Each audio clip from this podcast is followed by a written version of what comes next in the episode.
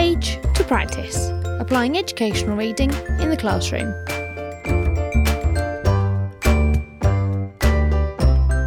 Join in the conversation using hashtag page practice podcast.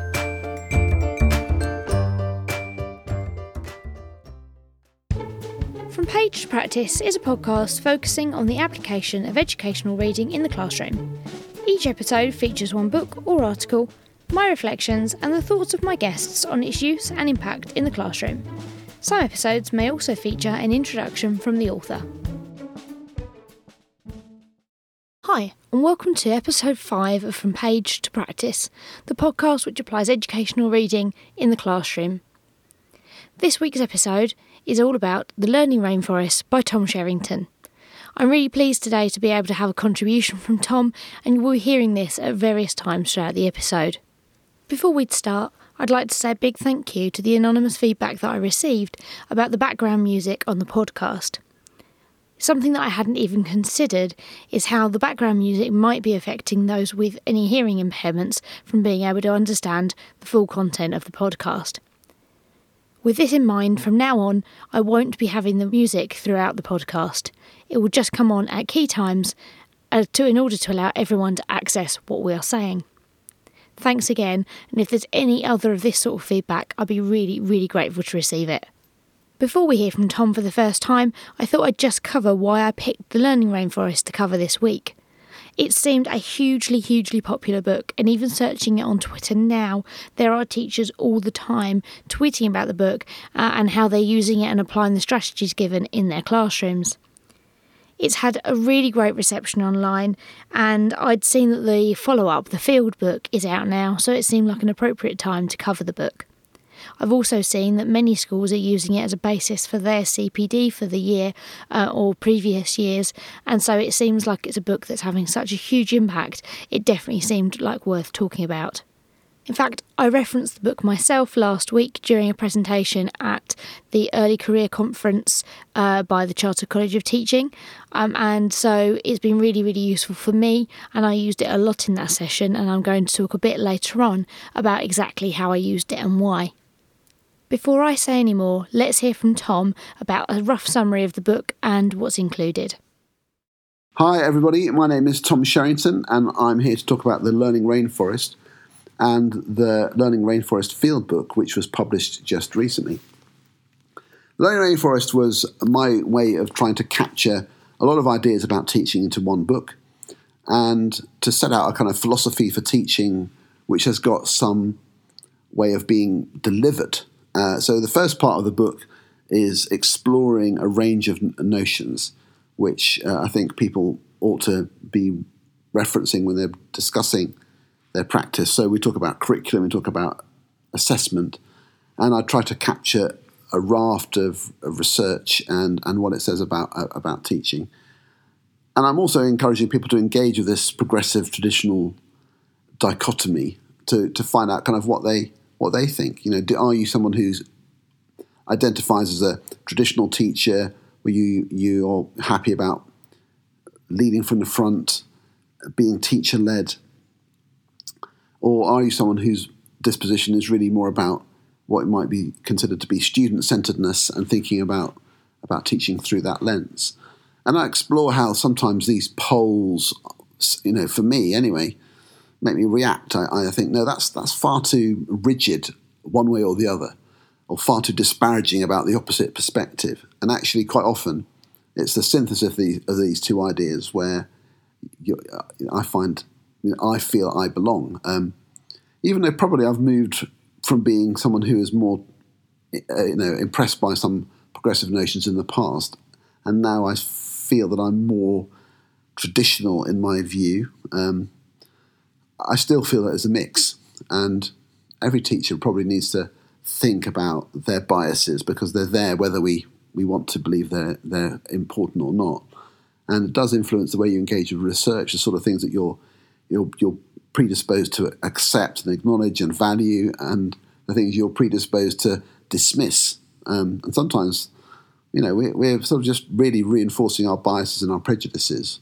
and we need to be kind of conscious of that. I think if we're going to be working, uh, you know, and uh, as teachers and engaging with the ideas that are around us. Uh, I think the curriculum debate is important, and thinking about what we teach, why we decide those things, that's useful. And there are a number of different ideas out there, and the national curriculum is one of those. But it's it's it's come from a place of, of good intentions, but there are more expansive models available in the world, like the International Baccalaureate, and ideas like Martin Robinson's A Trivium, which I think gives people a much richer view of what, what an education can be.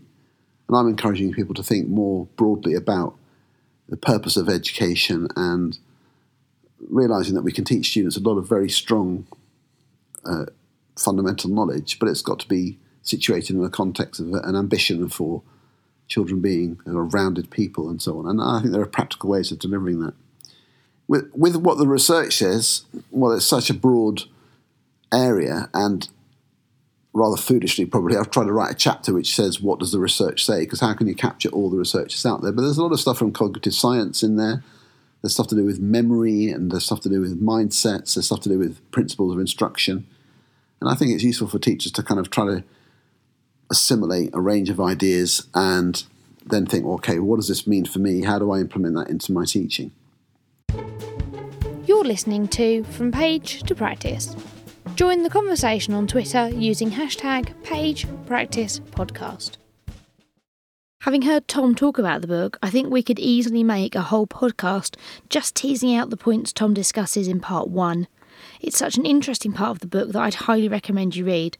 But seeing as this is from page to practice, we really need to delve into the classroom applications of the book. All the way through, I have this metaphor. So the learning rainforest metaphor itself is a, it's just a, a vehicle for talking about things. It's not an absolute position, and it, has got flaws. But essentially, the learning rainforest is about comparing uh, a culture where excellence can take many forms where you don't really mandate the outcome as a, as a specific set of things, but you you you take the, the view that you fuel conditions for children to learn in which ex- excellence can come from lots of different angles. And so I, I look at three parts of a tree as a, as a, as a central part of that. So you, you, you have the roots, which are all about the conditions of learning, making sure that it's a fertile ground, if you like, for, for learning. So children need to be nurtured, cared for, but also challenged. I talk about building the knowledge structure, so the trunks of the trees. It's all about being really disciplined about your curriculum sequencing and making sure your students really understand things in a deep and rigorous way, and that requires a certain style of teaching. And then exploring the possibilities. The canopy of the trees is all about well, what can we do with with our, our knowledge? Where can we go with it? What are the different ways that we can uh, deliver that in, in some practical way? I'm really pleased to be discussing the Learning Rainforest today. What Tom does with the book is it completely aligned uh, to the whole point behind From Page to Practice. We talk about the research, and then the most important thing is how we apply that in our classrooms. With the Learning Rainforest, there's no need for us to try and interpret the research unless we really want to from part one, because in part two, he gives us the practical applications and he'll now explain what he does. And so in, in the, the, part two of the book, I tackle each one of these through a chapter where I've written 60 odd um, strategies. Well, there's exactly 60, and it's three sets of 20, so 20 for each one. So establishing the conditions has 20 strategies where we talk about things like behavior management um, and I, I, talk about curriculum planning, sequencing, because you've got to, got to get your curriculum right. I talk about the, the need for, for um, specifying the knowledge, being clear. What do we want the children to know when we're teaching? And specify the knowledge is all about that. And I give various examples. Thinking about learning objectives rather than tasks. You know, what do I want students to know by the end of the lesson is is different from what tasks am I going to get them to perform in the lesson. And I think all those things are, are important ideas to explore the, the, the need to plan scaffolds if I'm going to get students to achieve high standards. How do I scaffold the learning so that they are given the opportunity to do that? What things can I plan to be drills which they can practice and rehearse? All of this is, a, is a sort of a, comes in advance of going into the classroom. These are the things you get ready. Which are the words? What's the vocabulary that I'm aiming at for them to know? Can I plan the, word list? Can I plan the, the reading that goes with it, and so on and so on? So all these are sort of preparatory aspects of teaching, and that's what I call um, establishing the conditions. In, in, chapter 8, which is building the knowledge structure, there are 20 strategies all based around the key areas of teaching, which I call mode A teaching explaining, modelling, getting students to practice. A lot of people recognise those from being related to Rosenshine's principles of instruction, but although I don't constantly reference that in this book. So things like um, probing questioning, think, pair, share. Uh, a, a, practice that I love, which is called Say It Again Better, which is all about in, increasing students' confidence with speaking when they give verbal answers. And I talk quite a lot about feedback and review, so the importance of, of verbal feedback, lean marking, losing, using whole class feedback, and the, the importance of reviewing knowledge over time, so daily and uh, weekly and monthly review, which is, you know, again, looks very similar to the Rosenshine principles. And the importance of homework. I'm really a big fan of homework, and even though that gets debated from time to time on Twitter, I'm, I'm absolutely convinced that students don't excel at school unless they get used to studying at home quite thoroughly and effectively, and they don't get good at doing that unless they get given quite a lot of homework over the years and it becomes totally normal to study at home. So I'm, I'm a big advocate for homework, and you know I, I say so in, in the book. You're listening to From Page to Practice. Join the conversation on Twitter using hashtag PagePracticePodcast. One of the strategies I particularly like from the book is called Say It Again Better, and this is all about routinely expecting students to reform their initial spoken responses into well constructed sentences that use the key words and the phrases that you've been discussing and giving them. It reminds me a little bit of Format Matters from Teach Like a Champion by Doug Lemov, but it goes further because it specifies the vocabulary that we're expecting students to use. This sort of uh, strategy is leading to more extended responses the first time around, and it's exactly what we're after from our students when we've got high expectations of them. This strategy links in really well with what we've discussed previously on the Impact Special, with the, um, the discussion of the Oracy Project article, and also with closing the vocabulary gap. Next, we're going to hear from Tom about the next part of the book, which is all about exploring the possibilities. And finally, chapter nine in the Learning Rainforest is all about exploring the possibilities. What can you do with extremely knowledgeable students? Well, you can do tons of things. And mode B teaching, as I call it, is all the things that you do which are sort of beyond just teacher led instruction. So, we talk about students having hands on experiences, preparing them for high challenge, a strategy I call deep end. Projects, you know, projects might be a small part of your curriculum, but uh, you know, every child at some point needs to learn to pursue a kind of an individual inquiry into some aspect of learning with some rigor and intensity over a period of time. And that's what I'd call a project. So, how do we do an effective, independent study at different ages? That's something to look at, and I've explored that in, in, in. Other things like you know aspects of flipping learning, getting students to go away and, and, and read or find things out or prepare for lessons sometimes people demonize flip learning because they make it, they it sounds like some sort of groovy fad. But for, for me, it's just a, a bread and butter everyday strategy which invites students to take some responsibility for their learning. And I've worked with students over the years who did that extremely well, and it was a very rewarding part of the teaching. Lots of oracy strategies, so the, the importance of structured speech as part of lessons. So beyond just you know pair share is a good start, but there are other things to do, uh, like debating and um, getting students to present parts of lessons and so on. So it's, it's, a range of practicalities, and that's what I hope the Learning, Learning Rainforest does for people. I find Tom's distinction between mode A and mode B teaching really, really interesting. So, mode A being what we spend about 80% of our time doing, and mode B being the other 20%. Tom mentions that although we spend significantly less time on this type of teaching, it is still vital. All about exploring the possibilities. So these could be projects, hands on learning, creative tasks, investigation, debate, and many, many more options. I think it's so easy for us to overlook these kinds of learning and lose sight of these sorts of things, especially when we're pushed for time.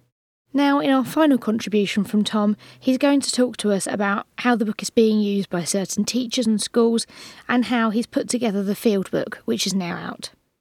Over the last couple of years since it was published, I've had really good feedback about both those things. Some people read part A, and that's what they like. They like the whole exploration of the progressive and traditional debate. Some people are all about part B. They just say, you know, they skim through the first part, but they, they like the practical strategies. I've been to some schools where they've used it as a as a reference for their CPD. So teachers have have been asked to select one or more strategies from the rainforest and have then practiced them or worked on them in over the course of a, of, of a few months, and then they've reported back on the strategy that they used. Um, one school I, I, I know used each of the sections one by one. So, term one, they all did ex, uh, establishing conditions, so they looked at some aspects from that.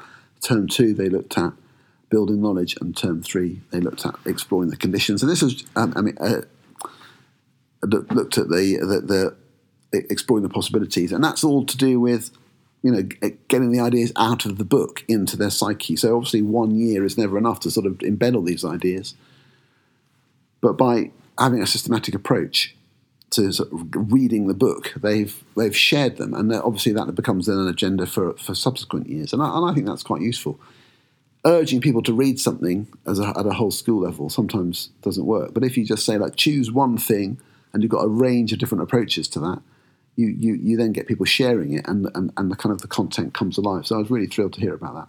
So there are several schools have done that too. I've been sent pictures of, you know, the learning rainforest blown up and enlarged on, on the on staff from notice boards.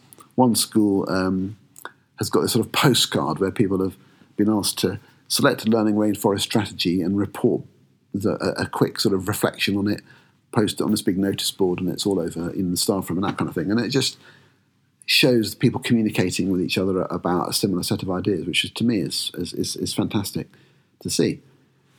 The field book, which, which I wrote uh, in, over the last year, was my way of kind of cap- encapsulating the journey different schools that I know are on.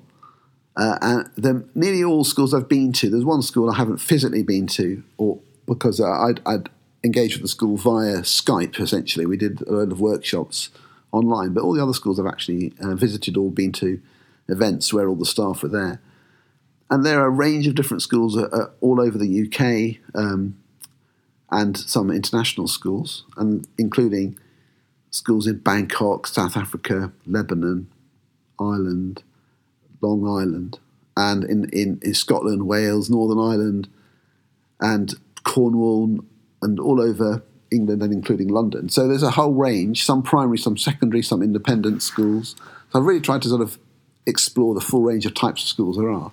And then invited people to talk about the thing that they wanted to talk about. So I didn't ask people to specifically discuss a, a particular thing, they chose that. And so some of the schools have reported on their CPD process, some have talked about curriculum development, some have discussed their journey through assessment. Um, and some have described very specific teaching and learning uh, techniques that they've explored, and all, all of them have this sort of personal feel. And I wanted the students to be featured, so each of the schools has had has student profiles where the students talk, are asked to talk about their favourite um, recent learning experiences and teachers that, that, they've enjoyed working with, and so on. So it brings the learning rainforest alive. That was the whole point. It's the field book comes from this idea of a, like a researcher in the field recording the things that they've observed. And I'm, I'm, hoping that that's what the field book does. It gives people a feeling of the reality of it in, in you know in the real world in a diverse range of contexts. So I hope that uh, gives you a feel for both of those books. Um, if you've read them already, well, thanks very much for doing that, and keep sharing your thoughts about it. And if you haven't, well, I hope you um, go and maybe pick up a copy of the the Learning Rainforest or the Learning Rainforest field book and. Uh, get, get stuck into the ideas there and, and let me know what you think. So thanks for inviting me onto this podcast uh, and good luck with you know your work as you go forward. Thank you. You're listening to From Page to Practice. Join the conversation on Twitter using hashtag PagePracticePodcast. I'd like to say a huge thank you to Tom for contributing to the podcast today. I really, really do appreciate it when authors are willing to give up their time to share their thoughts with us. Personally, I don't actually have a copy of the field book yet, uh, but hearing Tom talk about it, I definitely think I need to go and get hold of one. Next up, we're going to hear from a teacher about what she and her school have learned from the Learning Rainforest. I really appreciate Barbara sharing her applications, and it's great to hear when people have successfully applied their reading to their teaching and are willing to share it, because that's what this podcast is all about. I've only ever interacted with Barbara before through the MFL Twitterati, so I'm really pleased that she's chosen to get involved with the podcast and something that's not specifically to do with MFL. I really appreciate it. Hi, my name is Barbara Tisiski. I'm a senior teacher at a school in North London and I lead on developing teaching and learning across the school. I've been teaching French for nearly 25 years in my current school. Um, in our school, we actually used the Learning Rainforest by Tom Sherrington as a structure for our CPD uh, last year. It proved to be an effective format and gave us a really clear direction for how we were developing the teaching and learning over the year. Uh, we wrote about this in Tom Sherrington's Learning Rainforest Field book if you wanted to see a little bit more about that. The two areas I'm going to focus on in this podcast is uh, the areas that I led on in the uh, CPD that we did.